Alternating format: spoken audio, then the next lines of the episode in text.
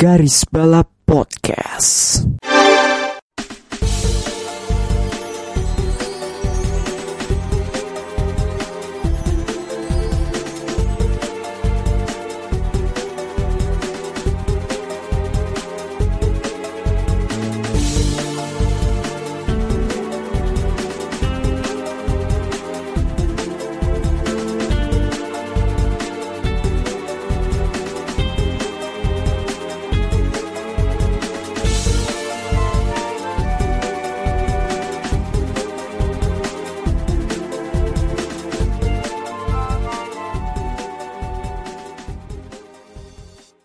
Kembali lagi di Garis Balap bersama gue Bagus, admin utama di episode ke 87, ya 87 ya bener ya. Nggak ngitung gue sebulan udah. Banyak ya. Udah nggak ngitung lagi nih episode keberapa coba. Iya bener. Kalian kan udah lama juga ya, udah hampir setahun gitu kan. Iya. Jadi episode 40-an sekian saya aja lupa debut kalian tuh kapan ya. Episode berapa gitu. Aduh, tapi ya. Anyway, bersama gue Bagus tentunya ada admin Ayang dan admin Magang, Rifki dan Melinda. Selamat malam. Ya, selamat malam kawan-kawanku semua.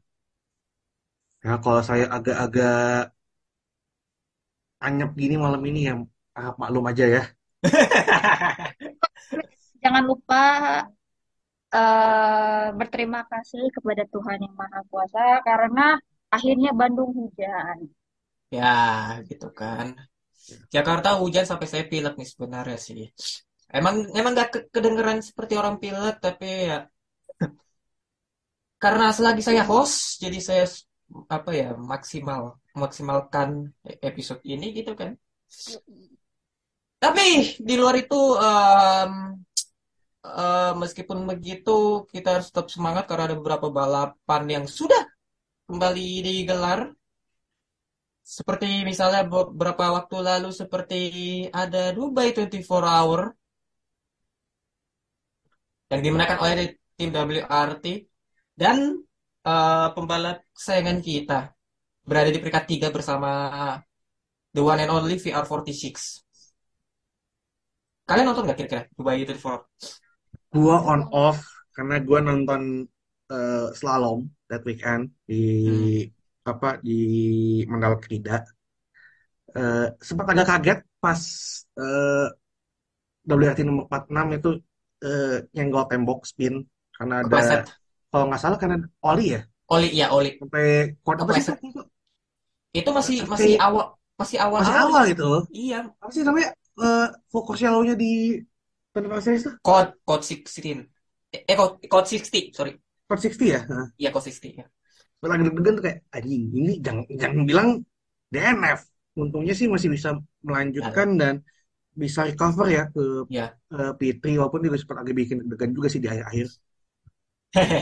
Tapi kalau gue sih sebenarnya ya nggak seperti balapan 24 hour lainnya seperti kayak Le Mans or Spa aja gue rada-rada juga, tapi gue nonton sejam terakhir dan itu jujur seru karena yang bukan karena tim WRT 46 ya, tapi lebih ke tim WRT nomor 7 sama Herbert Motorsport 91. Itu sebenarnya Herbert Motorsport sempat mimpin gitu loh, dan karena WRT memutuskan untuk masuk pit di 1 jam terakhir dan sempat mengejar, dan tahunya Herbert Motorsport dijatuhi hukuman 10 detik. Kalau nggak salah karena track limits, gue lupa, dihukum 10 detik. Dan waktu itu jaraknya dengan tim WRT itu sekitar 10,1 detik gitu. Dan emang tim WRT setelah masuk pit, emang pace-nya langsung bagus gitu. Dan apalagi dipiloti sama Dries Vanthoor gitu. Dries Vanthoor tahu sendiri gitu gimana kalau balapannya. Tapi ya sejak ada Code 60 di beberapa menit terakhir itu WRT mulai dapat momentumnya untuk mendekati Herbert karena Herbert Motorsport ngepit saat itu juga, dan pada akhirnya wala WRT bisa memimpin kembali, dan ya Herbert Motorsport di peringkat 2 dan tim WRT 46 di peringkat 3. Yang which is sebenarnya this is a good start for Gelael and Valentino Rossi. Ini merupakan podium perdananya Rossi di kelas GT semenjak dia kembali ke GT. Karena di musim kemarin di JTWC dia nggak dapat podium sama sekali. Iya, ini good. Malah podium pertamanya setelah jadi full time ya. Full time kesini. Ya, yeah, full time ya. As a full time GT driver. Bukan, dan tentunya ini pembelajaran buat Sean karena dia apa namanya? Ya, dalam tanda kutip ini cari muka ke BMW, siapa tahu gitu kan, dengan performa yang jujur di Dubai 24 Hour seperti oke Gelael gitu loh. Gak ada masalah-masalah yang aneh-aneh dan lain-lain. Dan dia cukup cocok dengan mobilnya, dan dia juga bekerja sama dengan Valentino Rossi dan Maxi Martin dengan baik, dan pembalap lainnya. Dan dia, gue harap sih ke depannya Gelael bisa lebih dapat spotlight di WRT, karena ya this is a good thing, apalagi dia di LMP itu kan udah dipastikan kan dapat kursi di WC. So ya yeah, we'll see. Ya ditambah juga ini sebuah awal yang sangat baik buat sama WRT dan juga BMW. Nanti kita tunggu juga how this will turns out gitu yeah. Kan musim ini di apa GTWC dan seri-seri GT lainnya. I'm really looking forward to see what kind of magic that ya WRT dan juga BMW bisa lakukan ya. Iya, dan plus as for Sean ya, I mean dude, siapa sih yang nyangka that this year we're going to see Sean Gelael dan Valentino Rossi share the same car. Enggak, itu kayaknya tidak pernah terlewat dalam world imagination gue deh. Kalau gue sih dengan Gelael yang berada di ruang lingkup yang sama dengan Valentino Rossi, sebenarnya gue nggak kaget gitu sebenarnya ya. Kalau kayak if let's say like kalau kita tarik ke belakang sebelum dia di belakang ya, kayak sebelum kursi pensiun segala macam, kayak who have thought itu loh. Iya. Yang bakal jadi tim kursi dari Indonesia pertama adalah Sean Gelael itu kan. Yeah. That's wild. That's wild, dan dengan apa namanya udah dari musim lalu sebenarnya kan berada di lingkup yang sama gitu WRT. Dan sekarang dan juga dia ulang tahun yang spesial juga buat Om Ricardo juga kan? Iya. Yeah. Selamat ulang tahun Om Ricardo juga. Ya ini podium apa namanya hadiah yang dipersembahkan untuk Om Ricardo ya dari Sean dan kawan-kawan. Betul. Ya. Tapi ya this is good thing sih, dan WRT ini kiprah pertamanya WRT bersama BMW setelah cerai dari Audi ya, dan juga mulai musim ini dan musim ke depan WRT dan BMW akan menjadi partner yang menarik sih, dan ini menjadi kemenangan BMW pertama di Dubai 24 Hours sejak 2011 dengan Herbert Motorsport. Ya, we'll see lah seperti apa. Semoga saja ini apa namanya awal langkah yang lebih baik lagi di JTWC atau ajang lainnya. Lalu kita ke balapan 24 hour lainnya. Nah, itu adalah Le Mans virtual. Kalau yang dimenangkan oleh tim Redline, mobil keduanya ya, bukan ya, mobil utamanya.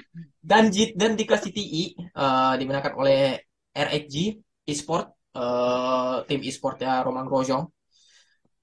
Komentarnya mungkin soal Le Mans virtual ini karena ya sempat mengalami beberapa kendala problem ya. Itu bukan problem lagi, Gus. Emang kambuhan emang ya. Tapi ya, ini levelnya udah bukan lagi.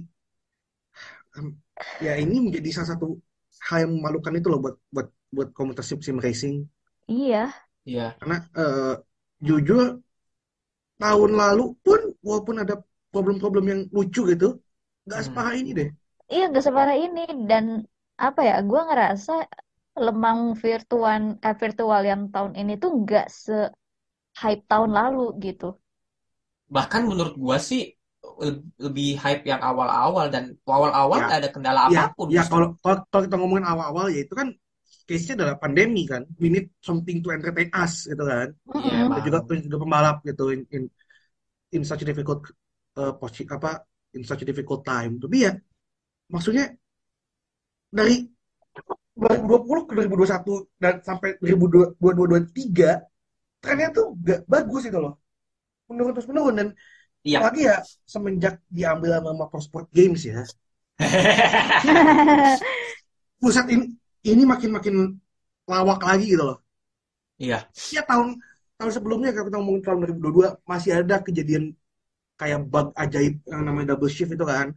Iya. Apa Yon Cadella sama tim Mercedes AMG-nya. Nah. Itu malah belum juga seperempat jalan. Seingat gue anjing DNF yang goblok kayak gitu. Belum lagi juga kejadian server DC pas lagi formation lap. Oh iya, itu gue tahu itu. Yang bikin tahun lalu korbannya banyak itu. W series. Oh, itu kasihan sih. Ini unfortunately kena ke tim Lord JMX. Iya. Timnya Presti Om Rama sama Om Padli. Dan tambah parah lagi gitu dengan red flag yang kena DDoS itu. Ya. Aduh. Buset, ini makin lama ya kalau ACW mau serius ya, enggak laman virtual series, migrasi lah secepatnya. Cabutlah tuh kontrak kerjasama sama Motorsport Games. Pindah. Atau sekalian ya berarti ya dan tanda kutip pindah game berarti. Iya, pindah game aja. Bukan faktor lagi. Motorsport Game juga punya reputasi yang sangat-sangat positif sekali ya. Teman-teman sim racing gitu. Janjinya mau bikin game BTCC, jadinya DLC R-Factor dengan harga yang goblok. Udah gitu game single indikarnya mana? Bikin game NASCAR-nya scam. Udah, emang. Oh ya, itu game indikar tuh, ya kabarnya gimana ya? Nggak akan lanjut, mark my word. NASCAR aja kayak gitu kok. NASCAR yang dibikin nama Motorsport aja rusak. GWS udah emang. Berarti kalian nih lebih ke pro soal pendapatnya Max Verstappen ya di lini masa gitu. Iya, di luar sebelum Max ngomong bacot soal efektor pun gue emang udah nggak begitu oke dengan game ini. Maksudnya style UI, kontrol segala macem gitu buat gue yang card user masih sangat gak ramah. UI-nya pun juga ya udah agak itu tapi tetap menurut gue kayak apaan sih gitu loh, kayak pusing gitu loh ngoperate-nya. Iya benar-benar. Aduh, emang ya. Nah, kita lihat aja sih nanti ke depannya lemeng virtual ini mau dibawa kemana gitu. Soalnya kan ada beberapa yang kebanyakan emang pro sih ke Max sih, tapi ada beberapa juga yang lebih ke ada yang ke kontra ya, seperti Ben Constanduros, terus ada si siapa sih Alex Brantol juga bersuara soal Mas virtual kemarin gitu kan. Ya kalau mau cek opini ya ceklah sama sim racer yang emang benar-benar spend time di ini. Kalau emang spend time lagi-lagi kan sim racer kan yang mencoba gamenya gitu loh, tapi sim racer, ya. Dan yang paling gua sangat-sangat kesel adalah ya dengan duit $1,000-an yang lo bayar sebagai entry fee, tapi lo dapet game kayak gini, kayak apaan gitu loh. Iya. Tapi ya lagi-lagi sih, tapi sebenarnya pendapat-pendapat dari yang istilahnya yang terlibat kayak beberapa komentator yang lemah virtual juga sebenarnya ada masuk akalnya juga sih sebenarnya ya, karena mereka yang lihat secara langsung orang-orang di balik layar ini bekerja gitu kan. Tapi ada pendapat yang menurut gue sangat betek nih kalau gue merasa dari Roman Grosjean yang mengatakan bahwa ini sama aja kan dengan PKS kalau orang isu. Mohon maaf, Roman itu kan punya double interest. Dia iya, tahu. Di Motorsport game apa? Iya. Jadi opininya nggak valid lah. Nggak valid sama sekali. Lu pegang jabatan di sana? Ya intinya sih lu gak usah berpendapat lah ya. Gak usah ngebacot lah, udahlah. Menurut kalian bagusnya nih 24 hour lemang virtual atau lemang virtual series bagusnya pindah ke jam apa? Mana ya? Choice-nya, gua ada dua opsi yang cukup oke. Pertama, iRacing. iRacing dengan walaupun ya microtransaksinya agak-agak ya. Iya sih. Dan but I think it's still one of the best. Atau opsi lainnya, ya udah lo bikin event ini offline. Oh, lakuin di satu tempat gitu loh. Kayak yang dulu pernah dilakuin. Kayak yang lemang tahun lalu bukan sih? Bukan cuma tahun lalu, udah 2 tahun lalu. 2 tahun lalu ya, yang ada itu kan ada JPM, ada Sep Montoya. Iya. Meskipun nggak semua pembalap ya di situ ya maksudnya. Iya. Maksudnya tuh kayak masih ada satu headquarter gitu loh. Iya tuh. Tapi kita lihat lah ya seperti apa. Tapi ya congrats untuk tim Redline nomor 2 dan tim e-sportnya Roman Grosjean. Ya, dan juga commiseration juga buat tim GMX sama League of Racing. Ya, dari massive effort lore GMX Phantom. Setelah ya dapat sedikit heartbreak kan karena koneksi dari salah satu provider di Indonesia. Dan buat mereka pada awalnya DNS tapi kemudian dapat second chance setelah red flag pertama. Dan nggak bisa membalap aja dengan pace yang cukup oke sebenarnya. Pace-nya oke loh btw. Mereka tuh ada di top 10 lah di GTI, cuman yang memang that lap deficit emang talks a lot, dan ya walaupun harus DNF tapi ya give them massive effort sih, give them massive props. Dan lagi-lagi sih ini kan meski preparationnya kan butuh waktu berbulan-bulan ya untuk ini 24 hour normal virtual dan ya semoga saja sih kedepannya tim GMX Phantom bisa apa namanya bisa membalap lagi gitu di Le Mans virtual. Iya bukan cuma GMX tapi semua apa ya tim-tim e-sports balap lah, tim racing di Indonesia mulai bisa merambah lagi ke kancah internasional. Ya, gitu. Ya, kita lihat ke depannya seperti apa. Dan ada yang baru mengumumkan TP ya di F1 yaitu Williams. Tadi apa ya istilahnya kita tuh mencak-mencak soal Le Mans virtual, tapi kita ngeresponin dulu nih TP barunya Williams, James Fallows. Tanggapannya admin gua magang. Bener. Oke, gua ya sebagai fans Williams. Sebagai fans Williams silakan. To be honest, this is the most sensible most sensible choice option yang punya sama Williams considering where they are di musim ini beberapa tahun terakhir di mana ya ini bukan sesuatu yang lo bisa solve dalam in just a click gitu kan. Yeah. Bukan ini akan jadi medium long term project dan Paul sendiri kan di Mercedes juga posisinya dia nggak bisa bergerak kemana lagi gitu kan. I don't think he will get that promotion. Ya dan jabatan ya siapa yang bisa menolak gitu kalau dikasih sebuah project tim principal walaupun di tim yang seperti ini gitu di mana Carello udah mentok gitu di Brackley.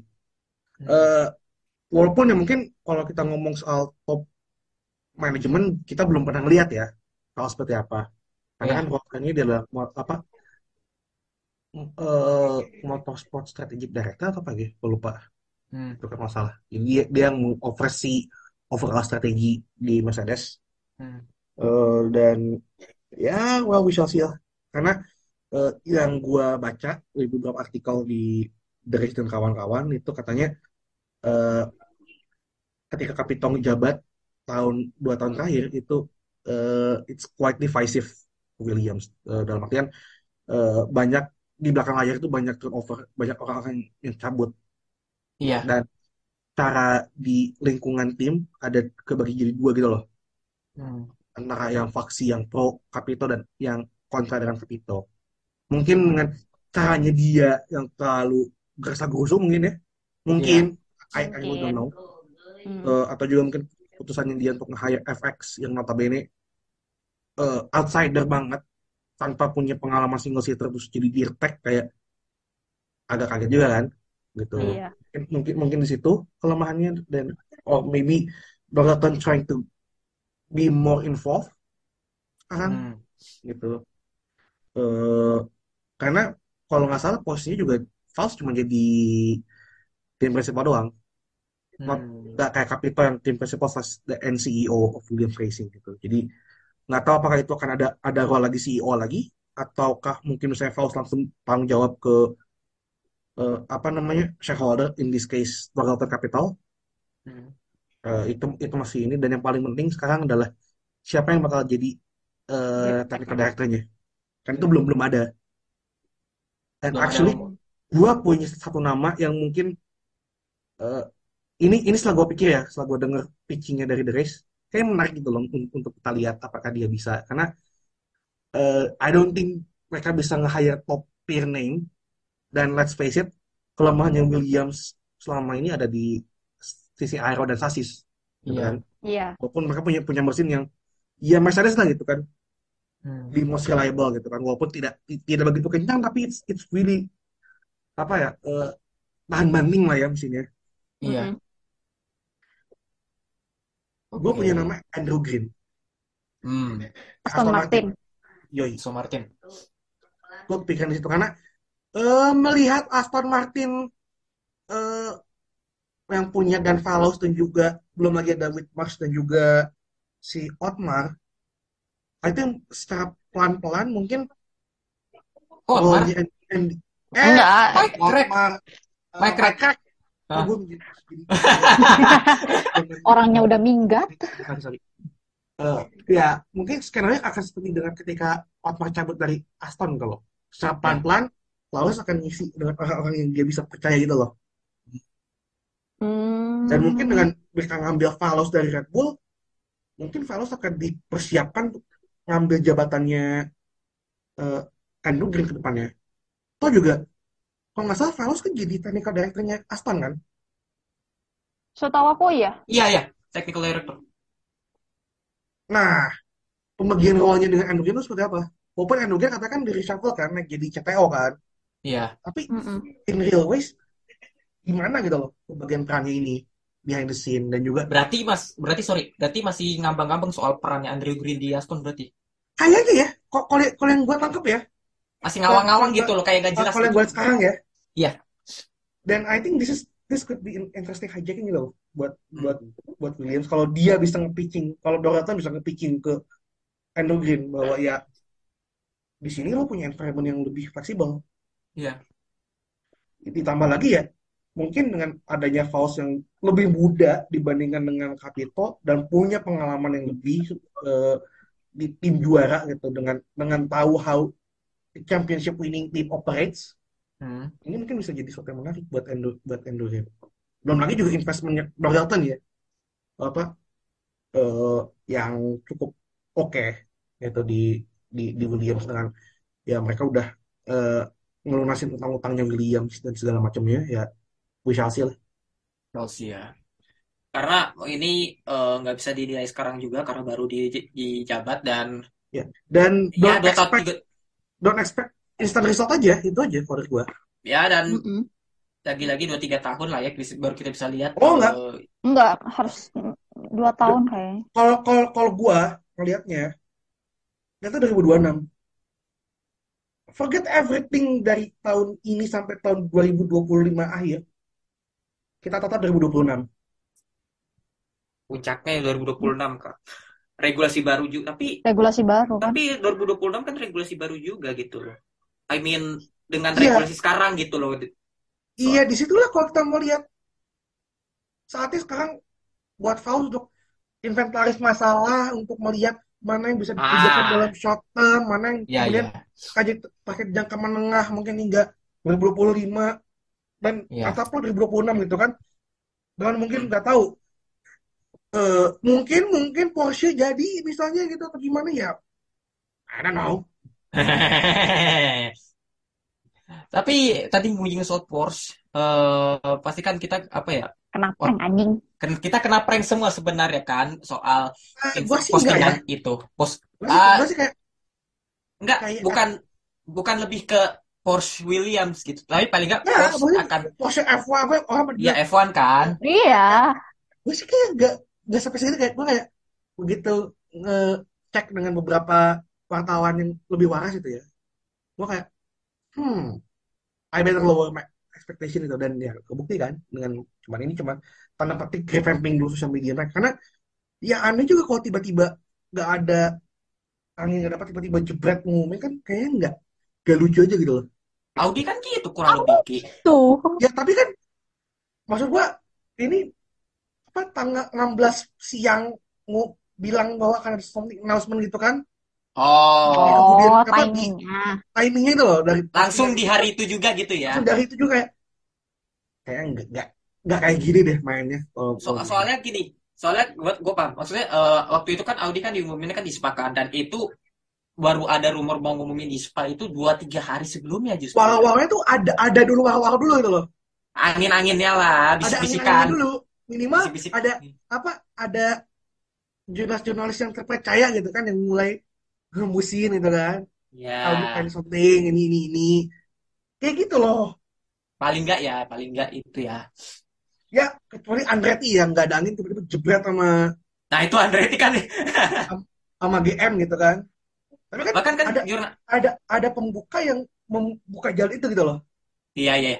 Andretti kan juga apa sih, jurnalis sama aja kan juga, yang USA kan juga nggak apa, langsung beritainnya di saat itu juga gitu, nggak nyangka sih emang. Tapi kan emang rumor Andretti mau ke F1 kan udah dari lama, cuma kan lagi nyari-nyari ya partnershipnya lah gitu-gitulah, itu yang belum kan, dan akhirnya ya udah Cadillac gitu. Dan ini kan juga belum resmi ke F1 juga sih Andretti. Oh, kita harus ucapkan juga cepat sembuh kepada Carlos Sainz Senior yang patah tulang punggung T5-T6 aing saat Dakar kemarin. Sial ya emang ya Carlos Sainz Senior tuh kemarin sama Audi ringsek pula tuh mobil. Ya mungkin kalau di Lembang mungkin sebelum 2018 Toyota lah ya. Iya. Gak bisa menang emang. Udah dari zaman 80 tuh Toyota ikut emang gak dikasih menang. Baru 2018. Ampun. Ya begitulah. Iya. Tapi, sama satu lagi loh, kalau kita ngomong GWS juga buat Robin Vines. Oh ya Robin ya kemarin. Tapi Robin udah pasti absen ya di Adria. Pasti absen dia. Itu bakal take some time buat full recover. Dari balapan yang sangat B aja. Gak spesial. Nothing special, gak usah dibahas. Anjing, apaan lu? Safety car banyak berapa kali tuh? Aman lagi. Nothing special ya. Udah gitu juga Gentry ya, not that well ini gitu. Mungkin karena faktor ban barunya lebih keras ya. Iya. Katanya sih kata Hancocknya itu yang lebih main aman gitu. Iya. Mungkin ya. Tapi siapa tahu kedepannya Hankook kayak mencoba untuk menurunkan. Ya mungkin nanti bikin kompon yang lebih soft mungkin. Iya. Nothing really special loh. Yeah, selainnya, tim yang line up-nya paling gacor ternyata ya tetap aja. Berapa poin? 1 poin, 1 atau 2 poin? Poin doang. Yang di hype gitu ya. Tapi anyway soal spesial nih, sebenarnya untuk episode kali ini cukup spesial ya, karena ada yang berulang tahun meskipun sudah almarhum. Joseph Gilles Henry Villeneuve atau biasa kita panggil atau apa kita kenal Gilles Villeneuve. Lahir 18 Januari 1950, yang sekarang berarti kalau dia masih hidup berarti 73 tahun. Well, cukup tua. Pembalap asal Kanada tentunya, dan the pride of Quebec, Kanada. Nah, dia berasal dari kota Quebec, Kanada, yang notabene penduduknya bahasa Quebec, bukan sih bacanya tuh. Baca gimana? Itu ini apa nama? Provinsi. Oh, provinsi, sorry. Kotanya bukan sangat butcher pronunciation-nya ya, but I'll try it. Is Saint-Jean-sur Richelieu. Aku pretty fucked up, tapi dia itu grow up tumbuh besarnya tuh ini di Belleville. orang tuanya bernama Villeneuve dan Georgette, dan dia menikahi Joan Barthe dari pasangan Gilles dan Joan, menghasilkan dua anak, yaitu calon penyanyi Jax Villeneuve dan Melanie Villeneuve. Itu kalau ada Grammy Award for Best Debutant Artist ya tahun itu harusnya masuk Jacques Villeneuve tuh masuk loh. Jacques Villeneuve masuk. Anda harus mendengarkan tuh lagu yang langsung tergetar hati Anda tuh. Top hitsnya kasih tahu Ki apa lagunya. judulnya. Gua lupa apa namanya tuh. Kalau dari Spotify. Karena bahasa Perancis ya, jadi daripada gua butcher lagi kan gitu. Iya. Tapi jujur, Anda harus mendengarkan lagu itu sekali aja dalam sumber hidup. Sekali aja sih. Ya, di YouTube juga. Ada Spotify nggak tapi? Nggak ada deh. Nggak tahu deh, ada nggak ya? Nggak tahu. Nanti takim linknya YouTube-nya aja dah. Ya, gitu. Itu, tapi dia itu wajib jadi anthem Jaksel lah pokoknya. Tapi anyway, soal Gilles ini sempat ada beberapa omongan bahwa dia tuh kelahiran 52, tapi ternyata yang sebenarnya dia kelahiran 50. Dan ternyata Gilles memiliki seorang adik yang namanya Jacques Villeneuve juga, yang membalap di Can-Am, Formula Atlantic, dan CART. Ya. Ya. Dan ya itu ajang yang memisahkan IndyCar gitu kan. Jadi tapi nanti gabung lagi. Ya, udah gabung lagi. Dan ternyata si Gilles ini mengawali karirnya hanya sebatas mobil drag race ya. Balap-balapan lokal di dekat rumahnya dengan mobil Ford Mustang. Ini ibarat seperti mungkin kita kalau di Indonesia mungkin mengawali karirnya dari Isom gitu ya. Kurang lebih. Ini dari gerakan di Senayan kali ya. Itu bisa. Kan ini kan lokal racing event. Ke Senayan berarti. Senayan. Tapi di Sentul juga bisa kali. Juga bisa. Ada kan? Di jenis drag di Sentul. Ya. Atau misalnya kalau kayak panjang sekalian jangan di Senayan, di itulah bekas landasan. Iya. Landasan Pondok Cabe. Itu panjang loh. Kalau di Jogja di inilah di dekat Pangkal Kritis lah itulah. Yang kalau sore-sore itu selain nonton sunset sekalian ini trek-trekan itu kan. Ya. Tapi di Bandung nggak ada yang kayak gitu, nggak seru. Udah, makanya Mel main-main Pondok Cabe Mel. Itu landasannya tuh lumayan. Apain anjir? Itu deket Expo lah. Apa? Mel. Setelah Benjamin Sueb itu lurus terus kan itu. Itu kan bekas bandara. Nah, lantas Gilles muda bosan dengan kegiatan balap dragnya dan memutuskan untuk masuk ke sekolah balap Jim Russell. Jim Russell ini legenda balap asal Kanada kalau nggak salah. Di sirkuit Mont-Tremblant. Maaf kalau misalnya pronunciation salah, untuk mendapatkan lisensi balap. Lalu Gilles memiliki musim yang sukses di Formula Ford Quebec. Dan dia menggunakan mobil yang bisa dibilang berusia cukup tua, yaitu berusia 2 tahun dan memenangkan 7 dari 10 balapan yang dia ikuti, yang which is cukup impresif. Lalu selama beberapa tahun kemudian ia tentunya juga membalap di beberapa aja kayak Formula Atlantic, dan juga ia double job dengan membalap di mana? Snowmobile. Ya. Untuk mendapatkan pundi-pundi uang karena lagi-lagi karir balapnya dia tuh tidak semulus itu dan dia bukan berasal dari keluarga yang kaya gitu kan. Dan akhirnya berhasil, dan ternyata selama karirnya di Formula Atlantik dia disponsori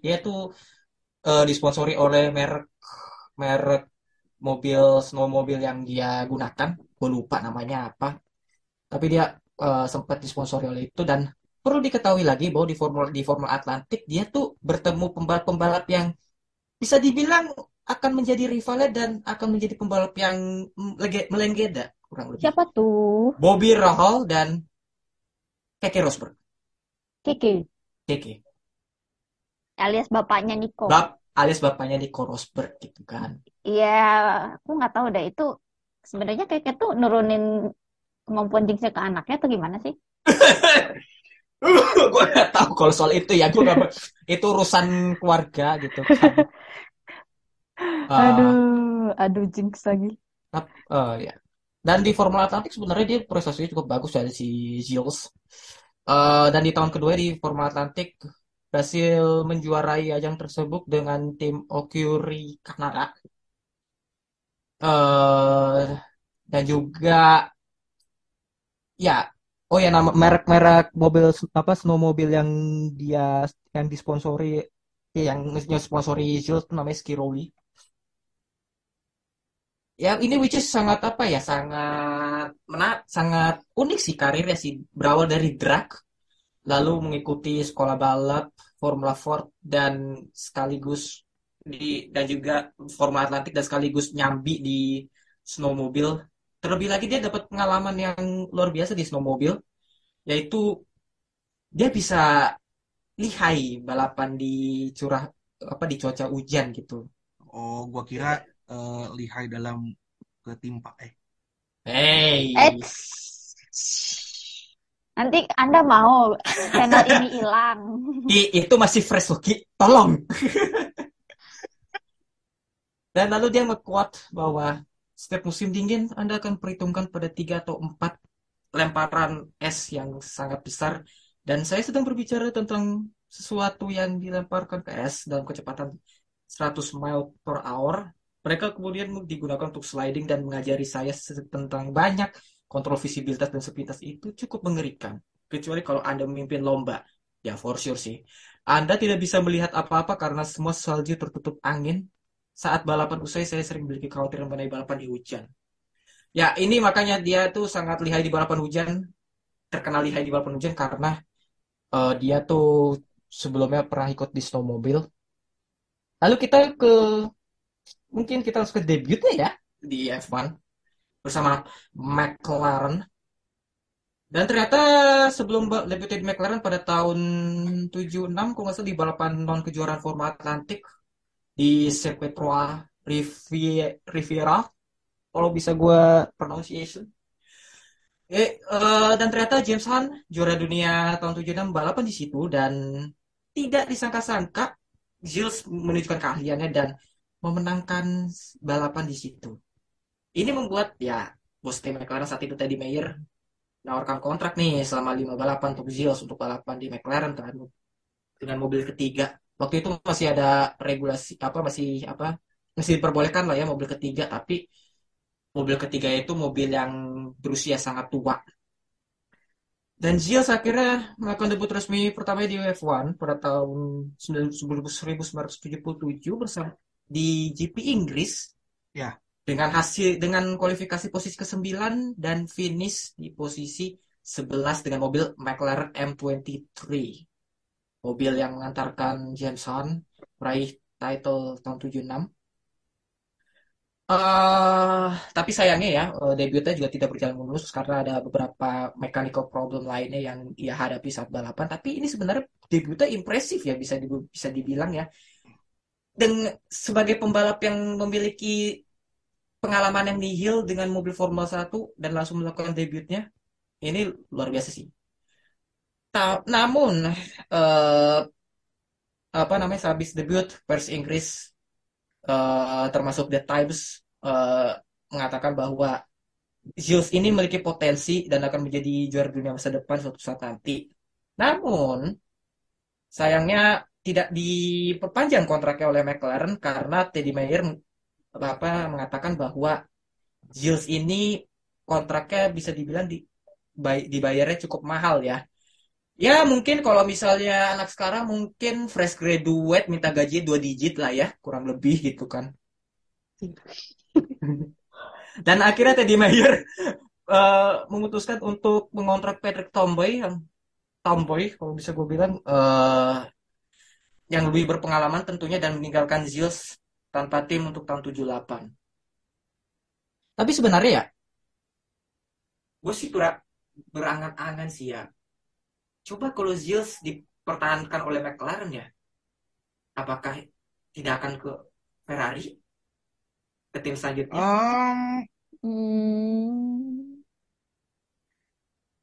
mungkin enggak. Maybe yes, maybe no ya. Karena kan salah satu event yang ngesat kenapa Gilles dapat seat di Ferrari. Itu kan juga seharusnya dipini oleh Lauda yang cabut kan. Di, itu dia. Notimetris di apa? Cabut ke Brabham. Pertengahan tahun 77 ya 77. Padahal Lauda lagi mimpin ya. Udah juara dunia. Mereka itu udah ini apa namanya? Secara teknis dia udah ngunci gelar juara enggak? Iya. Makanya kayak ya well gitu. Ya ada mungkin juga lelah juga misu-misu soal shitbox itu kan. It's a shitbox. Tapi ini menarik ya. Sebelum ditawarkan oleh Ferrari, bos tim Walter Wolff saat itu menawarkan kerjasama dengan Gilles untuk balapan di Can-Am untuk tahun 78, namun Gilles menolaknya. Dan ternyata Enzo Ferrari seperti yang tadi kita singgung, secara tiba-tiba memintanya untuk datang ke kantor di Maranello, Italia. Dan pada bulan Agustus 1977, Gilles akhirnya menginjakan kaki di markas besar di Maranello di Scuderia Ferrari dan langsung bertemu Enzo Ferrari. Dan Enzo Ferrari mengatakan bahwa Gilles ini mirip dengan sosok legendaris, pembalap legendaris Italia, Tazio Nuvolari. Bayangin loh. Mungkin bagi kalian yang nggak tahu ya, Tazio Nuvolari itu pembalap yang sangat sangat dipuja-puja lah sama Enzo Ferrari, dan juga itu juga pembalapnya Ferrari kan pada masanya ya. Sebelum F1. Ya di zaman apa namanya? Basically kalau nggak salah dia kan ini ya. Pre-war berarti kan ya? Iya, pre-war. Dia emang masa ininya emang pre-war sih. Waktu Enzo juga masih sangat muda sekala itu. Dan lalu waktu itu Enzo langsung mengatur jadwal tes untuk Gilles di sirkuit Fiorano, dan meskipun Gilles performanya tidak begitu bagus di saat tes private, tapi itu sudah membulatkan tekadnya Enzo untuk langsung mengontrak Gilles untuk tahun 78. Gitu. Dan ternyata gak hanya untuk tahun 78, dan Gilles itu dikontrak langsung dikontrak 3 balapan akhir tahun 77. Itu balapan gue lupa balapan apa aja ya. Oh, sorry, bukan 3 balapan tapi 2 balapan di Kanada dan Jepang. Di balapan rumahnya. Dia melakukan debutnya bersama Ferrari di rumahnya, tapi di balapan terakhirnya di Jepang tidak berlangsung mulus lah ya, bukan tidak berlangsung mulus, sangat apes bisa dibilang. Dan karena saat itu Gilles terlibat kecelakaan dengan Ronnie Peterson yang mengakibatkan mobil Gilles terlempar keluar dan mengenai bagian tribun penonton dan menewaskan beberapa penonton dan petugas sirkuit. Tapi kalau salah ya, yang gue baca-baca itu sempat diinvestigasi mengenai hal itu, tapi Stewart mengatakan tidak ada yang perlu disalahkan, tidak ada yang perlu dikambing hitamkan ya. Tapi meskipun gitu Gilles terang-terangan meminta maaf karena atas kejadian insiden dengan Ronnie Peterson dan juga harus kehilangan beberapa nyawa pada tahun di GP Jepang tahun 77 di Fuji kala itu. Nggak kayak seperti balapan sekarang kalau misalnya kecelakaan itu langsung red flag, tapi pada balapan itu terus langsung berlanjut. Ya, this is F1 before safety becomes main concern itu loh. Iya. Ini di masa ya safety itu kayak nomor kesekian puluh deh on the list itu loh. Iya. Meskipun udah meskipun udah banyak yang bersuara gitu kan, udah banyak bersuara Jackie Stewart gitu-gitu ya, Lauda, Jackie Stewart juga kan udah banyak bersuara soal the need of safety gitu kan. Tapi ya pada masa itu ya teknologi masih nggak semaju sekarang. Basically ya para tim principal dan owner kayak they don't give a shit gitu loh buat safety. What the fuck is safety? Yang penting kita becoming fast aja kan. Becoming fast dan ya udah pure racing gitu. Pure racing benar-benar gitu. Dan tahun 78 berlanjut tuh. Gilles resmi menjadi pembalap full time Ferrari tahun 78. Sebenarnya startnya tidak begitu bagus ya. dari apa ya, dari 5 balapan hanya finish sekali di Argentina, itu juga peringkat 8 di balapan awalnya, dan dia berhasil recover di Belgia di posisi 4. Itu adalah poin perdananya di Formula One. Dan ya, apa, struggle berlanjut bagi Gilles dengan mobil Ferrari 312 T3 yang tidak begitu reliable dan sangat tidak bisa dikendalikan, karena emang ya tahu sendiri Ferrari being Ferrari kala itu. Namun di situ, ada beberapa balapan di mana dia meraih podium perdananya, yaitu di Austria di peringkat 3. Lalu akhirnya dia menutup musim dengan kemenangan di rumahnya, yaitu di Kanada, di sirkuit. Aduh, sebelum nama Gilles Villeneuve, apa namanya lupa gue. Notre Dame, ya Notre Dame. Tapi itu juga sebenarnya berbuah keberuntungan, karena pembalap yang memimpin sebelumnya, Jean-Pierre Jabouille, yang dikatain Jensen mentalnya 13 tahun. Mantan anjing emang. Emang tuh orang, ya God bless his soul ya. Orang emang kok urusan lambenya tuh kayak masih belum ada yang bisa ngalahin deh. Iya, emang Jensen itu emang lambenya lambe itu, Mbak. Lambenya rajanya lambe dia. Rajanya lambe, dan ya kelakuannya yang paling enigma sih. Dan juga nih Jean-Pierre Jarier kan sebenarnya dia menggantikan mendiang Ronnie Peterson kan, yang meninggal di Monza. Yang tersingkir sayangnya akibat mesin, dan akhirnya Gilles Villeneuve dan sampai saat ini Gilles Villeneuve tercatat sebagai pembalap Kanada satu-satunya yang berhasil memenangi balapan di rumah sendiri.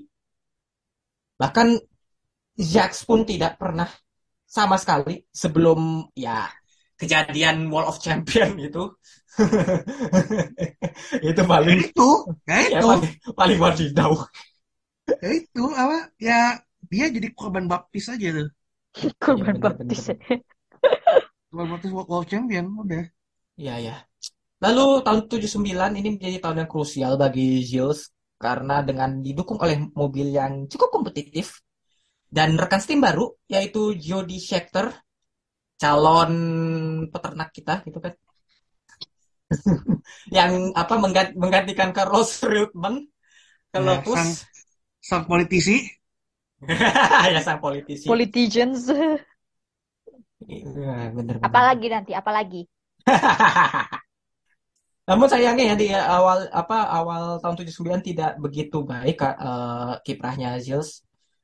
Cuma di Argentina harus retired. Namun di 3-4 balapan berikutnya meraih 2 kemenangan beruntun, yaitu di South Africa dan di GP Amerika Barat. US West, di Long Beach. Lalu ini balapan yang ikonik nih, GP France di Dion, Pranois. Harus gue bilang, dia battle dengan Rene Arnoux, yang ini menjadikan battle sangat paling ikonik dan memorable untuk fans-fans F1 hingga sekarang bahkan. Gini deh, kalau yang bingung, kalau yang ini gitu, kenapa sih kita suka kita ngomong we love that battle di Dion. Imagine this. You only battle for second position, but itu benar-benar namanya pure hard racing, benar-benar tuh. Pure hard racing. Antara Villeneuve sama Arnoux. No track limit. I highly recommend nonton itu videonya di YouTube. Ada kok. Dan kalau kalian Arnoux sama Villeneuve tuh benar-benar. Arnoux Villeneuve. Bentar juga ke Arnoux Villeneuve. Dan ini dan juga ini balapan yang salah satu yang memorable juga selain itu, karena ini balapan yang dimenangkan oleh rekan tim Rene Arnoux, Jean-Pierre Jabouille. Ya. Jangan lupa kayak ini tuh battle-nya antara Gilles sama Arnoux lu bukan buat piwan loh. Iya. P2. Tapi pusat itu benar-benar itu final lap-nya tuh salah satu final lap paling gila ada. Iya. Kayak side by side di beberapa corner pertama di lap itu, terus juga berapa kali banging wheels, kontrak berapa kali, kayak buset, definisi benar-benar hard racing at its finest tuh di sini. Iya. Kalau kalian istilahnya pengen tahu apa itu hard racing yang sesungguhnya, ya bisa dibilang ya, yang the real hard racing, ya ini Villeneuve dan Arnoux gitu. Dan salutnya adalah mereka tuh nggak kayak baper. Justru Arnoux kayak seneng, justru Arnoux maupun Villeneuve tuh seneng gitu loh, kayak meskipun saling dorong-dorongan keluar-keluar track gitu kan, tapi mereka kayak saling memberi selamat gitu loh, kayak itu pure respect banget sih gue sih terhadap di battle ya di Yong sampai kemenangannya Jean-Pierre Jabouille ketutupi dong. Dan aduh, ya dan itu juga Jean-Pierre Jabouille kemenangan, dan itu poin satu-satunya di musim itu ya. Iya. Jabouille being Jabouille. Lalu tren positifnya berlanjut si Villeneuve, namun ada kejadian ikonik lainnya juga di GP Belanda. Zandvoort, bannya pecah, bannya Villeneuve di tengah balapan pecah. Dia berusaha buat recover. Penonton di sono pada waktu itu pasti nyangkanya Villeneuve bakal DNF karena emang apa sih namanya bannya udah pecah dan itu udah sampai ke suspensinya juga gitu. Mereka kira bakal langsung DNF. Bahkan Murray Walker ya kalau salah ya, komentatornya tuh bilang bahwa ya kayak kaget aja sih gitu loh. Oh Gilles masih bisa jalan gitu loh. Tapi jalannya juga nggak yang pelan-pelan tapi langsung digaspol. Langsung digaspol oleh Gilles loh. Itu gila itu loh. Dengan 3 roda masih digaspol sama Gilles. Dan pada akhirnya ya masuk ke pit dengan harapan bahwa gue masih bisa lanjutkan balapan, tapi ternyata kerusakan sudah cukup parah. Ya, dan ternyata terpaksa harus DNF karena udah sampai melebar ke suspensi dan lain-lain. Dan ada fakta menarik lainnya, yaitu pada saat perebutan title di Italia. Pada saat itu, kalau itu tidak salah ya, yang gue denger Jody Scheckter, ada omongan Jody Scheckter, Gilles sama Enzo, bahwa mereka tuh kayak ngadakan perjanjian gitu, bahwa siapa yang berhasil sampai di tikungan pertama duluan di lap pertama, maka dia yang layak didukung untuk jadi juara dunia.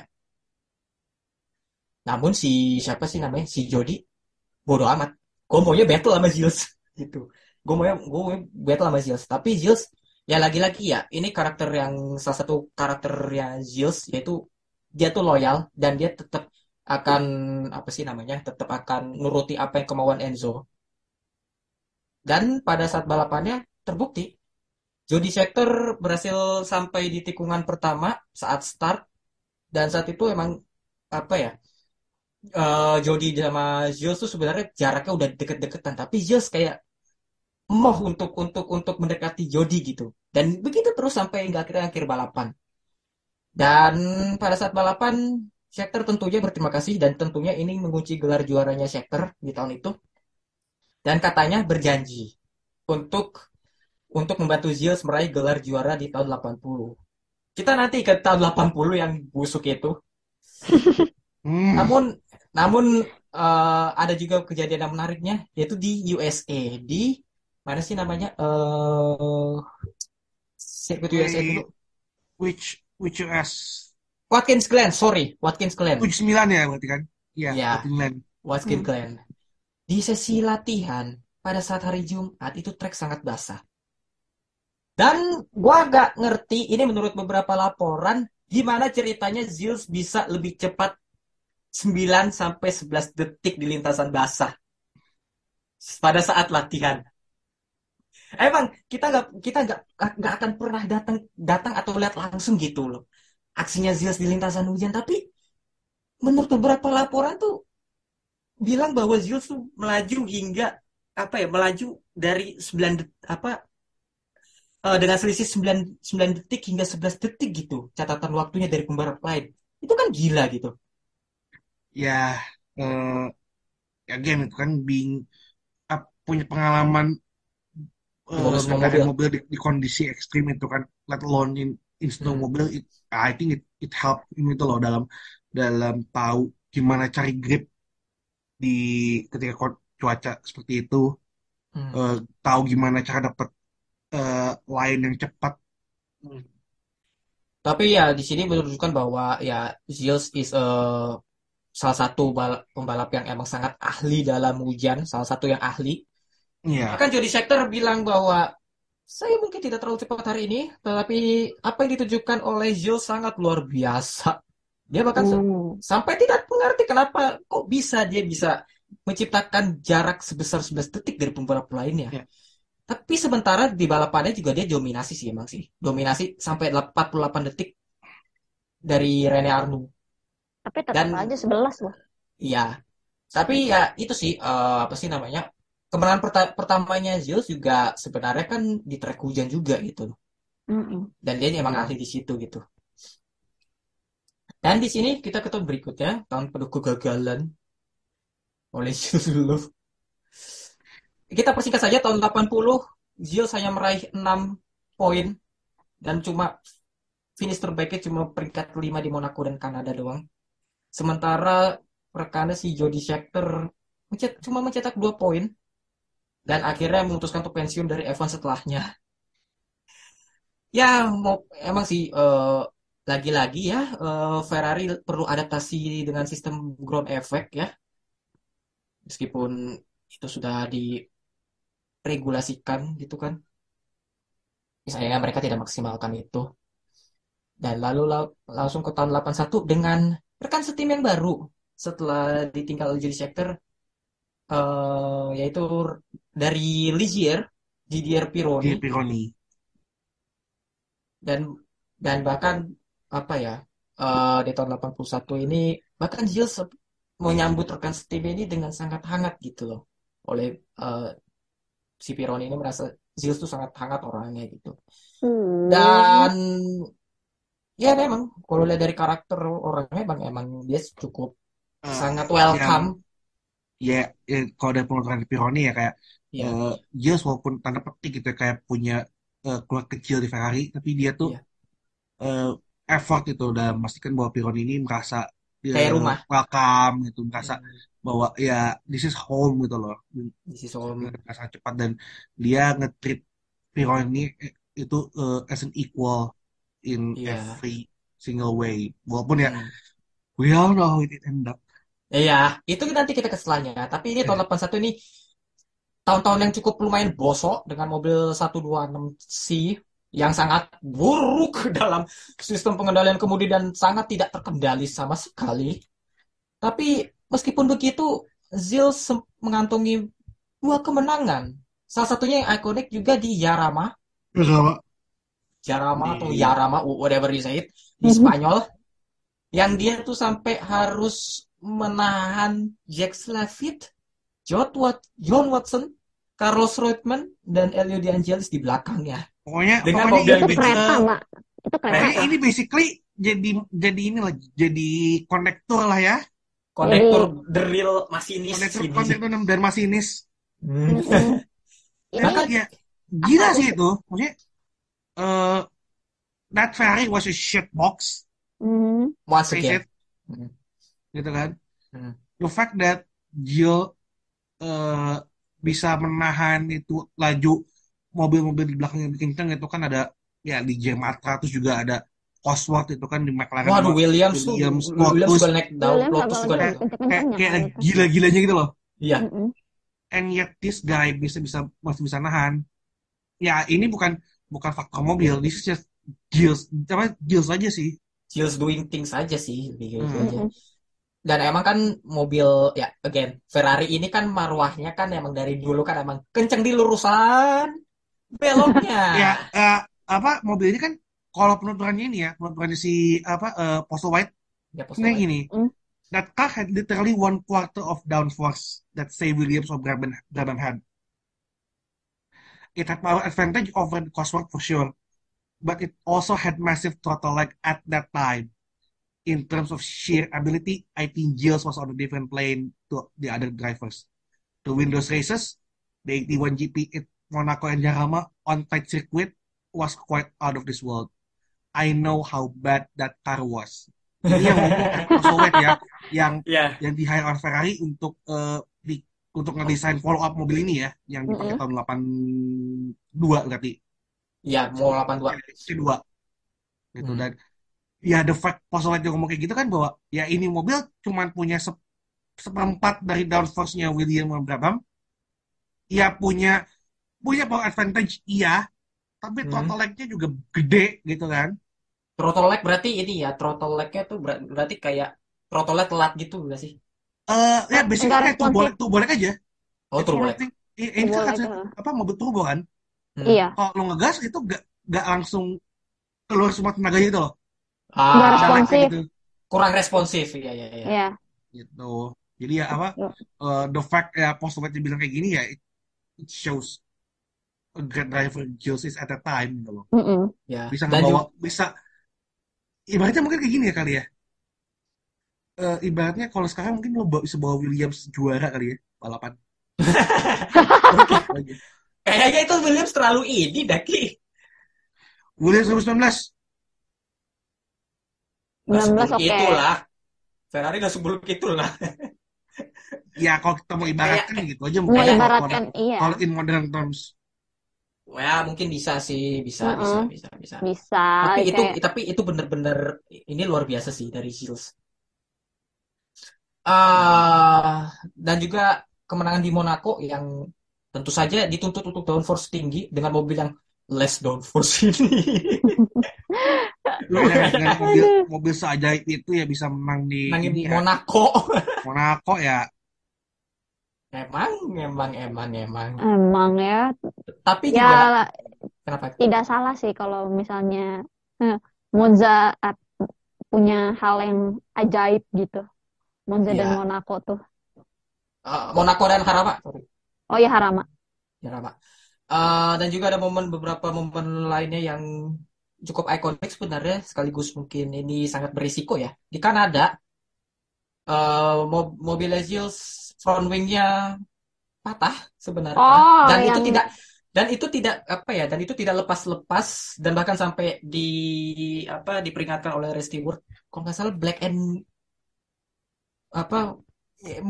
bendera yang mau didiskualifikasi apa sih namanya? Black and white flag. Black and white. Enggak ya? Wait. Ada ancaman buat didiskualifikasi kok itu. Iya, pokoknya dia tuh hampir kena black ini. Black flag bukan sih? Sebelumnya kalau black flag kan didiskualifikasi. Ya pokoknya hampir dapat ancaman didiskualifikasi dan ya bodohnya Gilles ini bisa gue bilang dia nggak kepit justru. Iya black and white sih jatuhnya. Black and white. Ada kalau black orange. Kalau black orange kan harus disuruh balik kepit kan. Nah itu kan makanya orange. Tapi kan kalau black and orange dinahin terus ya bisa kena black flag.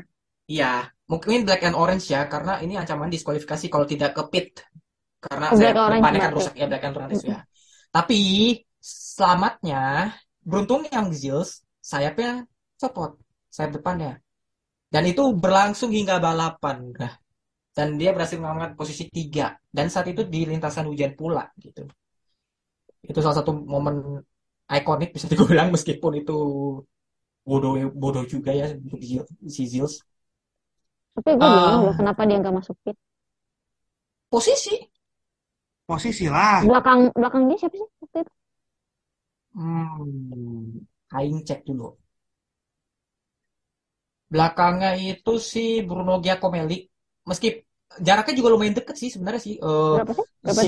Gilles Villeneuve ini dengan jaraknya dengan Jacques Lafitte itu 1 jam 50 menit. Sementara Bruno Giacomelli itu tertinggal 1 lap dari Jacques Lafitte. Berarti nggak berbeda jauh sih. Nggak beda jauh justru gitu. Makanya dia nggak mau kepit gitu. Iya pantas sih, tapi itu modal nekat banget nggak sih? Memang ya, Gilles being Gilles ya emang kayak gitu. Iya modal nekat, terus kayak ya udahlah gitu kan. Seperti yang tadi gue bilang kan yang tahun 79 di Zandvoort itu kan salah satu modal nekatnya Gilles juga yang bannya udah puncture tapi masih digaspol gitu kan itu kan bodoh itu namanya. Dan tahun 81 ditutup oleh didiskualifikasi karena salah masuk ke grid di Caesar Palace di trek yang ajaib itu. Lalu kotak-kotak apa yang belok kiri kanan itu bukan sih? Ya, bentuknya M, itu tempat parkiran kan basically. Yang di parkiran. Ya. Dan lanjut ke tahun 82. Dengan mobil yang ya tidak berbeda jauh dengan mobil tahun sebelumnya, Gilles mengawali balapan di Brazil dengan memimpin di Brazil, namun sayangnya dia melintir.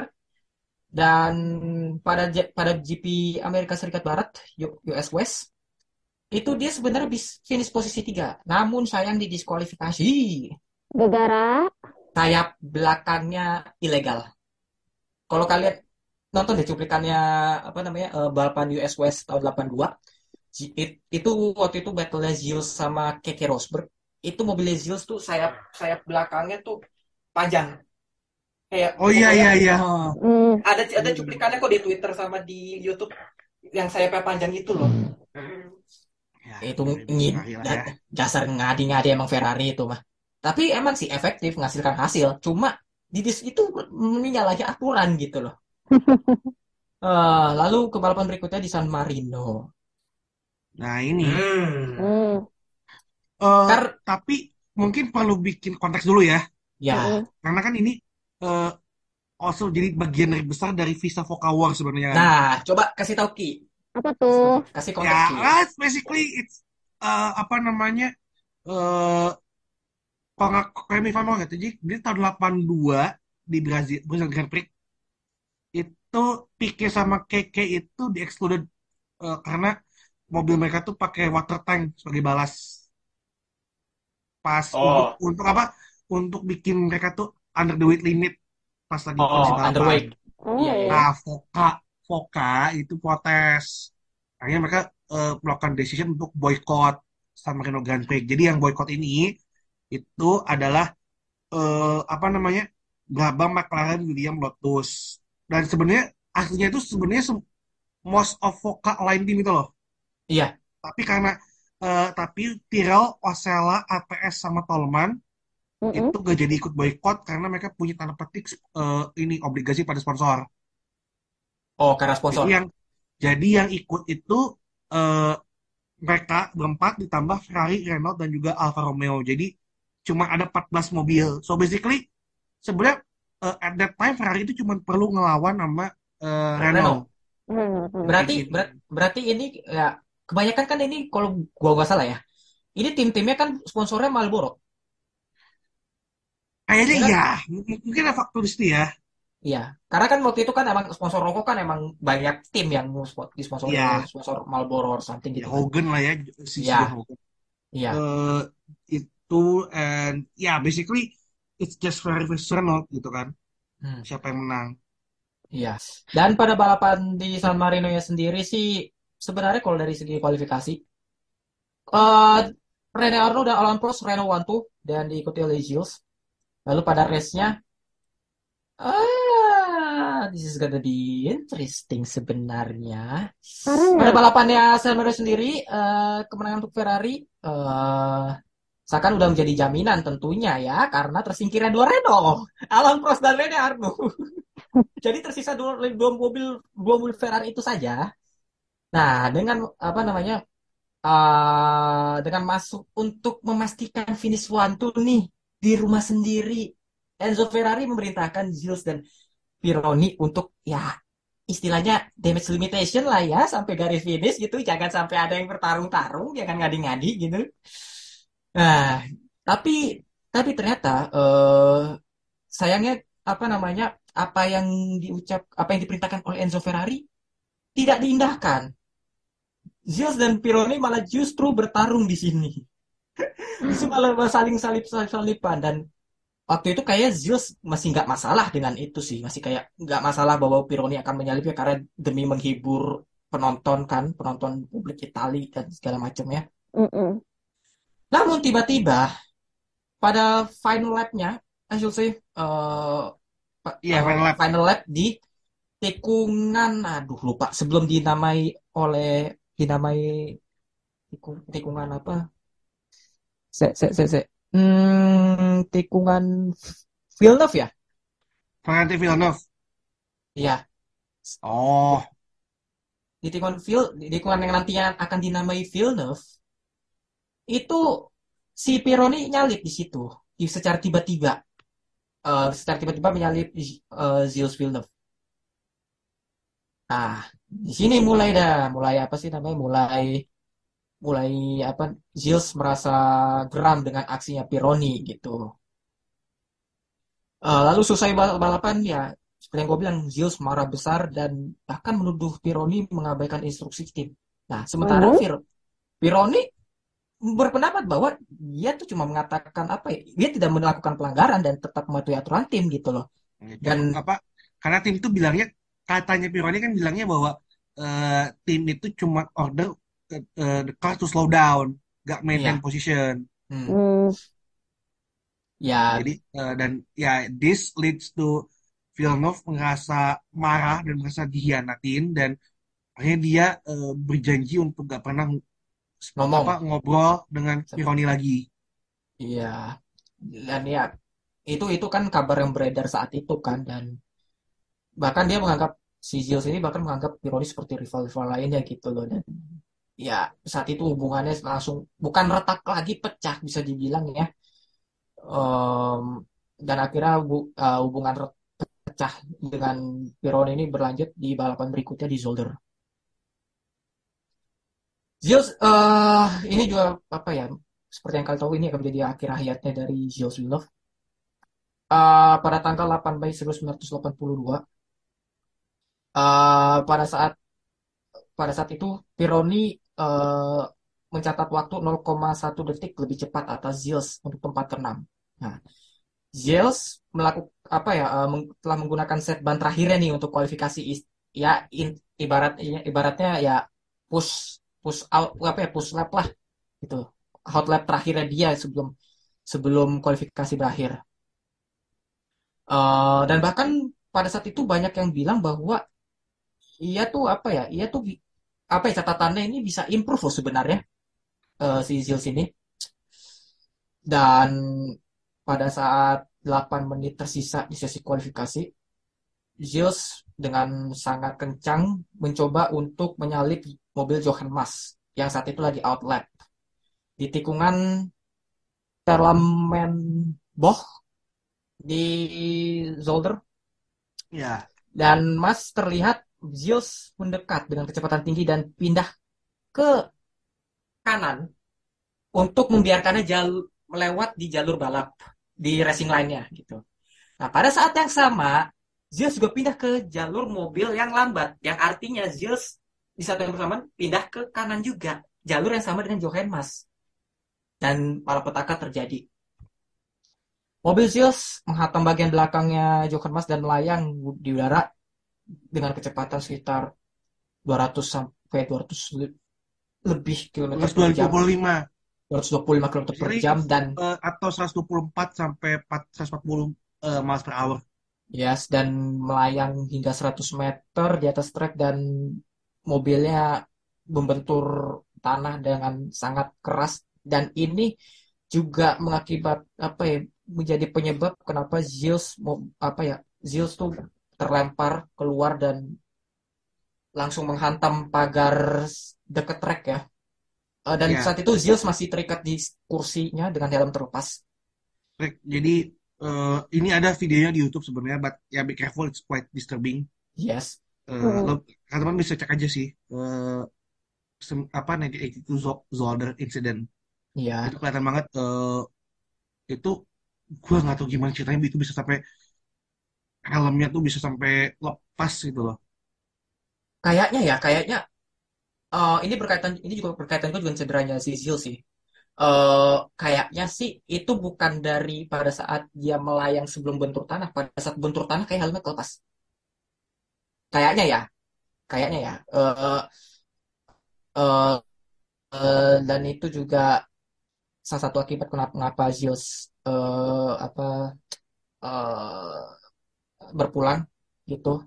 Dan beberapa saat setelah kecelakaan, pembalap yang sedang lewat seperti John Watson dan Derek Warwick juga melakukan pertolongan pertama ya, dengan menemukan Gilles yang wajahnya udah membiru ya. Namun sayangnya nih dokternya juga agak-agak lama ya, baru tiba 35 detik setelah kejadian itu. Namun di satu sisi Gilles sudah tidak bisa berapas, tapi Daniel Nadia masih ada. Dan langsung cepat langsung dibawa ke rumah sakit Universitas San Rafael dengan dibantu oleh alat apa sih itu namanya? Sama ventilator dan juga ini ya Pak, penopang hidup, penopang hidup. Dan di saat itu si Joan Barthe, istrinya Gilles yang lagi tinggal di Monaco bersama istrinya Jody Scheckter, menemui kabar bahwa Gilles sedang dalam masa-masa kritis banget, sedang hampir dicabut nyawanya gitu. Langsung pergi ke Belgia di Zolder dan langsung berkonsultasi dengan dokter mengenai apa yang harus dilakukan karena emang cederanya parah, yaitu mengalami cedera patah tulang, dan itu udah patah tulang leher yang sangat fatal katanya. Ngeri sih aku. Dan setelah lama berkonsultasi, akhirnya istrinya meminta dokter untuk mencabut penopang hidupnya Gilles. Dan pada pukul 9:02 malam akhirnya 9:12 waktu sana, waktu setempat, Central European Summer Time. Waktu jadi, setempat itu lagi udah mulai summer. Gilles dinyatakan meninggal oleh dokter. Ya. Ya, di satu sisi gue ngerti sih, karena emang Gilles tuh udah kemungkinan hidupnya udah mulai sangat sedikit sih dengan cedera yang dia alami. Ya, mau dokter datang gak secepat apapun ya, dengan insiden kayak gitu ya, it's peluang hidup selamatnya sangat tipis. Ya, karena impact dari kecelakaan itu sangat luar biasa gitu loh. Iya. Dan tapi ini ada momen yang gua sangat ini sih. Meskipun Gilles sama Pironi saat itu lagi retak ya, bukan retak, dipecah hubungannya. Tapi Pironi tuh setelah kecelakaan tuh juga datang ke TKP dan ada fotonya Pironi kepit dengan membawa helmnya Gilles. Ironik loh. Yang lagi hubungannya lagi retak sama Gilles, lagi apa ketangkap kamera bawa helmnya Gilles setelah kecelakaan. Oh itu benar-benar apa sih, meskipun ya lagi hubungannya lagi sangat renggang, tapi as a teammate ya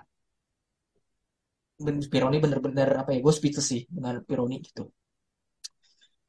Dia lakuin apa yang dia harus lakuin. Iya, untuk menghormati dia kan. As a teammate justru. As a teammate ya. Yeah, at that time ya, yeah, you forget about your rivalry and stuff lah gitu. Iya, ini udah masalah kemanusiaan. Udah masalah kemanusiaan gitu. Dan pemakamannya berlangsung di Battlefield, dan pada upacara pemakamannya mantan rekan setimnya Jody Scheckter menyampaikan pidato sederhana. Saya akan merindukan Gilles karena dua alasan. Pertama, ia adalah pembalap tercepat dalam sejarah balap mobil, dan kedua, ia adalah orang yang paling tulus dan pernah saya kenal. Ia mungkin telah pergi untuk selama-lamanya, tapi kenangan yang telah saya alami bersamanya tidak akan pernah saya lupakan. Dan beberapa tribut lainnya juga untuk mengenang Gilles. Jadi di grid terakhirnya di Autodromo Enzo Edino Ferrari Imola, itu ada bendera Kanada kalau tidak salah di grid akhirnya gitu. Iya. Jadi third slotnya kan ya, kalau salah ya, di mana dia tuh ya itu posisi dia start pas balapan ringnya dia di sana. Kualifikasi terakhirnya dia di posisi 3. Berarti di row kedua. Iya, di row kedua. Itu dan juga, selain tentunya corner juga dinamain jadi Gilles Villeneuve gitu kan ya, corner yang juga memakan korban juga sebenarnya tahun 94 Roland Ratzenberger ya, Ratzenberger juga di sana, terus di Zolder juga corner yang tempat ya Villeneuve mengalami insiden itu dirubah jadi chicane, dan chicanenya dinamakan Villeneuve Box. Terus juga di Rotterdam Island, di sirkuit yang kita kenal sekarang sebagai sirkuit Gilles Villeneuve, itu di tahun 82 jadi dirubah namanya jadi sirkuit Gilles Villeneuve. Dan kalau kalian ngeh itu di start finish line-nya itu ada tulisan Salut Gilles. Salut Gilles. Itu untuk itu menghormati Gilles Villeneuve. Oh ya, sama satu lagi sih yang paling ini. Apa? Pemakamannya dia itu dihadirin oleh Pierre Elliott Trudeau. Itu bukan world champion loh BTW ya. Tapi at that time bisa sampai seorang sitting prime minister of Canada gitu kan. Iya. Salah satu figur yang pada masanya itu sangat terkenal banget, sama kayak anaknya sekarang lah ya. Makanya I think he's more famous than his son. I think ya. Kayaknya bisa datang ke pemakamannya dia gitu, to spend time to pay his respect ya, it shows a lot about Gilles sih. Ya. Dan yang paling yang gue suka juga ini sih, quotation dari Lauda. He was the craziest devil I ever came across in Formula One. The fact that for all this he was a sensitive and lovable character, and that an out-and-out hellraiser made him such a unique human being. Ya, yeah, it shows a lot about Gilles itu, bahwa dia ini kayak ada dua personality yang berbeda gitu loh. Ketika dia di luar balapan, he was really lovable character. Tapi ketika dia udah pakai helm dan dia udah di cockpit, dia menjadi one of the biggest bastard in Formula One. Dia nggak terpandang bulu. Ya. Yeah. Mau itu temennya atau apa, tapi kalau udah di track udah beda urusan. Dan bahkan ada patung Gilles ya di Fiorano. Dan namanya Gilles ini sejajar ya dengan Alberto Ascari dan Michael Schumacher. Padahal dia nggak pernah juara dunia loh. Tapi dia ada namanya nggak sih di jalannya itu? Di dekat di jalan-jalan yang di Fioranonya itu? Di Fiorano di HQ-nya di Maranello. Sebuah kayaknya, aduh gue lupa deh. Tapi pokok kalau yang gue tahu ya patung dia tuh apa namanya, di Fiorano tuh ada patung perunggunya Gilles. Dan di Italia Iya kalau di Fiorano ada. Gue lupa ada ini Gilles apa enggak gitu. Tapi ya di sini menunjukkan bahwa ya dia enggak pernah menjuara dunia, tapi karena karakternya dia dan emang etosnya dia di on track itu luar biasa ya, dia dikenang gitu loh. Sampai sekarang pun dikenang gitu. Itu yang menunjukkan ya siapa itu Gilles gitu. Dan apa namanya sementara itu setelahnya ya mobil apa Ferrari kita tahu ya tahun 80 90 tuh Ferrari masih mempertahankan nomor 27 atau 28 meskipun dimanapun dia finish di konstruktornya tapi tetap di nomor 27 dan 28. Dan salah satu pembalap yang pernah memakai nomor tersebut adalah John Alesi. Meskipun cuma satu kali menang Grand Prix dan itu di tracknya Gilles Villeneuve gitu kan. Dan juga banyak lagi seperti pembalap Kanada James Hinchcliffe suatu di IndyCar pernah memakai nomor 27. Terus dan juga anaknya Jax Villeneuve juga pernah memakai nomor 27 sewaktu bermain di NASCAR. Dan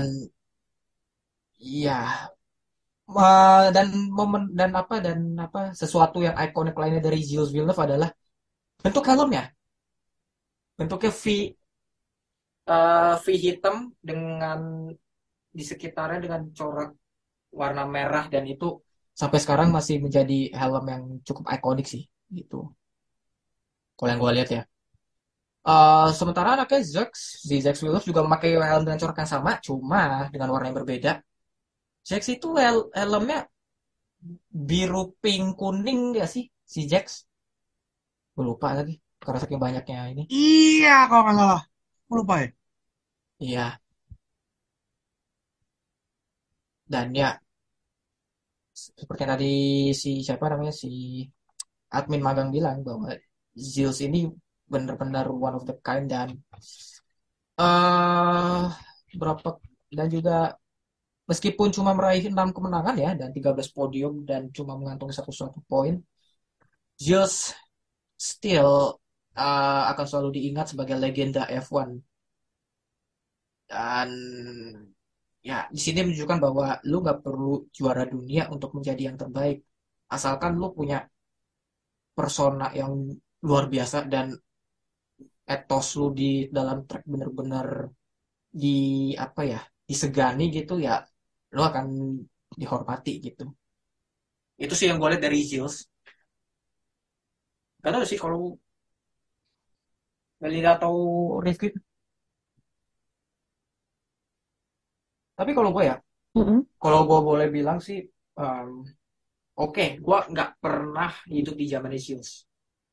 Gue nggak pernah hidup di zamannya Senna. Tapi bagi gue, dua pembalap ini, bagi gue adalah, ya, pembalap yang salah satu yang gue sangat, apa ya, sangat look up ke mereka lah gitu loh. Yang sangat gue,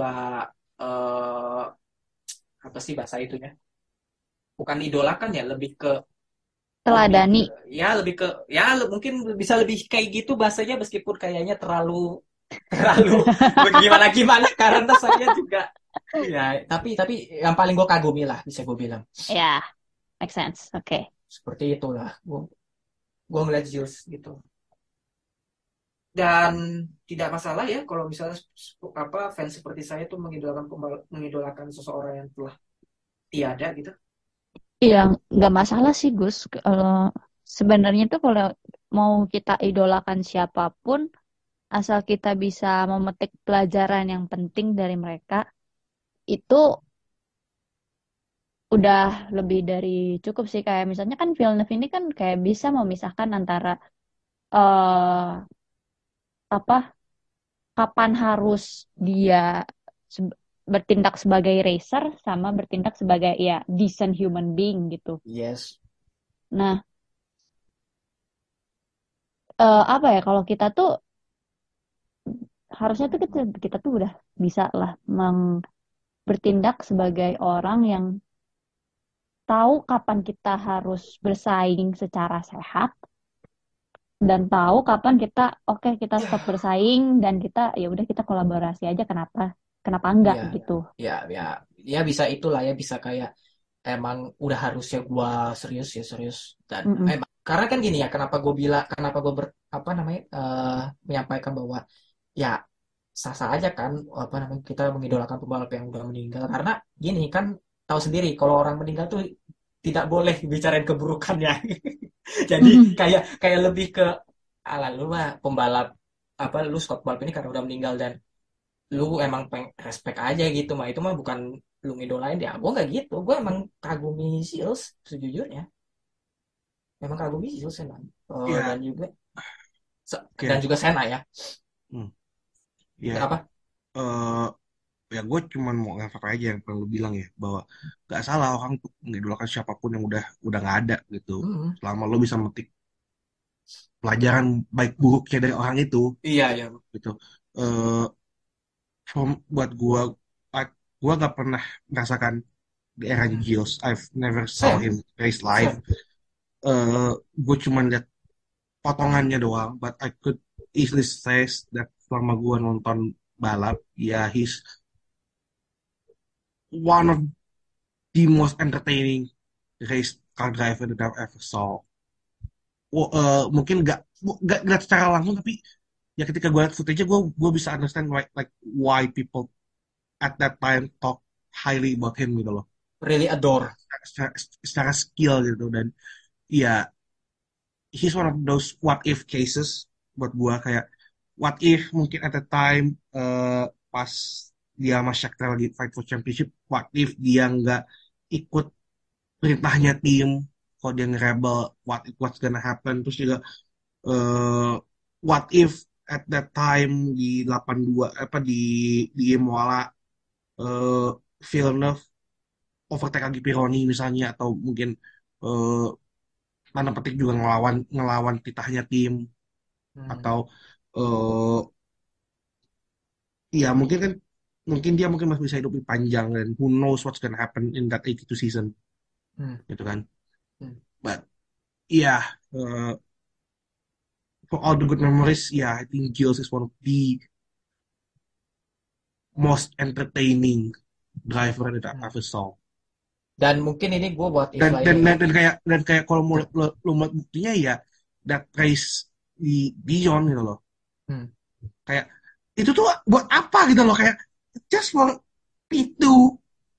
It's not for race win and yet you battle it so hard. Gitu loh. That shows what kind of driver Gilles really is. Itu dive bombnya nggak ngotak emang ya. Anjing gitu. Sumpah kalian yang sampai sekarang ini ya, I highly recommend you buat nonton itu battle-nya. Itu dive bombnya nggak ngotak. Bahkan Daniel Ricciardo pun ya, kayak begitu. Ya itu kalau mungkin itu kan benar kan kontak mata kan. Iya. Di zaman sekarang itu udah kena penalti itu, yakin itu. Iya, yakin. Iyalah. Udah tempeleng gitu. Diskualifikasi bahkan. Bisa aja gitu kan. Iya. Game konteks matter itu loh. Zaman sekarang belum, gak bakal bisa kayak gitu. Gak bakal. Gue, I guarantee. Dan ya belum tentu juga pembalap zaman sekarang mau berani kayak gitu. Dan ini benar-benar battle yang kayak elbow shot all over the places gitu loh. Ya, dan ingat keamanan atau safety dulu tuh benar-benar sangat. Nah, apaan sih safety? What is safety? Berarti ini just pure racing. Kalau lu punya 20 list of all the things that matters Formula 1 itu kan. Yang satu mungkin mau mesin yang paling gacor, kedua aerodinamik yang bagus, sasis yang ringan. Nah, mungkin di 100 sekian itu safety gitu. Iya, pilihan paling bawah gitu. Dan tadi gue lupa ngomong apa ya? Gue ini juga menimbulkan what if lainnya. Ya mungkin ini bias ya gue. What if kalau Gilles masih hidup tahun 82 ke atas dan bisa battle dengan Ayrton Senna. Secara karakteristik ini dua pembalap hampir mirip kalau boleh jujur. Mirip sih. Tapi kayaknya ya feeling gue. I don't think we're going to see prime Senna against Gilles. Oh ya, itu it's true. Cuma apa kayak nggak kayak karena feeling gue. Gilles gak lama dari 82 bakal pensiun. Bisa aja sih, ya, tapi emang bisa aja sih karena ya gue nggak yakin bukan nggak yakin sih lebih ke apa ada tim yang mau rekrut dia dan juga walaupun sebenarnya kan ada kabar tahun 83 kalau salah ya itu ada katanya tuh McLaren tuh udah mau rekrut Gilles kan, Ron Dennis. Iya. Gilles sama Niki Lauda. Atau mungkin Gilles sama Cruz. Bisa. Ulala. Ya sebelum McLaren Civil War itu ya ini sebelum 41. tapi kalau menurut gue ya dengan adanya pertikaian di masa-masa terakhir Gilles itu kayak ini menimbulkan pertanyaan lain sih, apakah dia masih menikmati F1? Atau fuck it lah, gue pindah ke inilah, I hate this things in F1 gitu. Mungkin aja dan kalau buat gue ya, mungkin kalau misalnya Gilles survive atau nggak ada insiden itu, maybe we're going to see Jacques Villeneuve facing in F1. Maybe I don't think so. Jujur, I don't know. Karena mungkin salah satu faktor yang bisa membuat Jack mau besok akhir balap ya dan meneruskan ayahnya, bapaknya. Bisa juga sih, bisa aja mungkin bisa, or mungkin maybe the other way around. Misalnya gue sini mungkin terakhir ya sebelum kita tutup ya, Gilles sih emang gak akan terlupakan sih. Ini buktikan bahwa lu gak butuh title, bukan gak butuh sih, lu gak perlu meraih title asalkan lu bisa contribute, kontrak, dan bisa bisa sangat tidak terlupakan itu ya dengan sikap lu kepada teman-teman lu atau kolega lu dan atau lain-lainnya, dan juga dibarengi dengan etos kerja lu saat lu dalam track itu ya lu bakal diingat sih. Ya itu yang gue pelajari dari Gilles, dan makanya gue suka sama pembalap yang emang etos di dalam tracknya tuh bagus, udah gitu berkarisma pula gitu kan. Dan itulah kenapa gue suka sama Gilles gitu, as a human and as a racing driver gitu ya. Kalau etos kerjanya itu loh gue suka. Kalau dari gue mungkin ya, Gilles may not win world championship ever, but he certainly wins everyone's heart with his talent, with his ability, and more importantly ya, with the way he brings himself outside the race. That karakter gitu loh, itu yang membuat mungkin legasinya Gilles, orang masih ingat dengan Gilles itu. Orang selalu bilang kan kayak if you win championship and you be in the book history gitu, you'll be remembered. That's partly itu, tapi juga ya gak semua orang tahu juara dunia F1. Let's just face it. Iya, benar. Gak semua orang seperti Sebastian Vettel yang bisa ngurut juara dunia dari tahun 2021 apa dari tahun 2020 sampai tahun 50 secara runut. Gak semua orang kayak gitu kan? Iya. Gak semua orang ingat siapa juara dunia tahun 1970. Jochen Rindt. Jochen Rindt. Orang nggak akan ingat, mungkin beberapa cuma ingat siapa juara tahun 60 atau whatever it is itu kan. Tapi kalau Gilles is special gitu loh. Kayak it proves that you don't need a world championship to be considered as a fucking legend.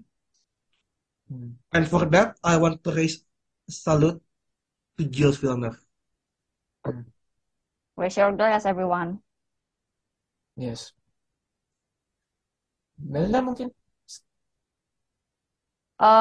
Towards salute to Jill. Dan ya, itu menandakan akhir dari episode ini yang sangat panjang, tapi tidak apa-apa. Ini masih konten off season ya, jadi kita akan selalu berusaha yang terbaik untuk menyampaikan storytellingnya, meskipun gak storytelling banget ya, tapi ya itu, ini episode spesial 18 Januari di mana Gilles Villeneuve lahir ke dunia. Oke, itu aja mungkin dari kita. Follow Instagram, Twitter, dan Spotify podcast Garis Balap dan @garisbalap, dan jangan lupa YouTube. Dan gue bisa konfirmasikan bahwa bulan depan ada yang something special. Apa tuh? Video Spotify. Anjay. Ya, tapi gue belum mau janji gimana ya, masih ya 75% lah bisa dibilang. Ya pokoknya tunggu tanggal mainnya aja lah ya. Tunggu tanggal mainnya aja. Oke. Itu aja mungkin dari kita. Gue Bagus, Melinda, dan Rifki untuk diri. Sampai jumpa di episode berikutnya. Salam Motorsport. Dah. Salut. Salut Gilles.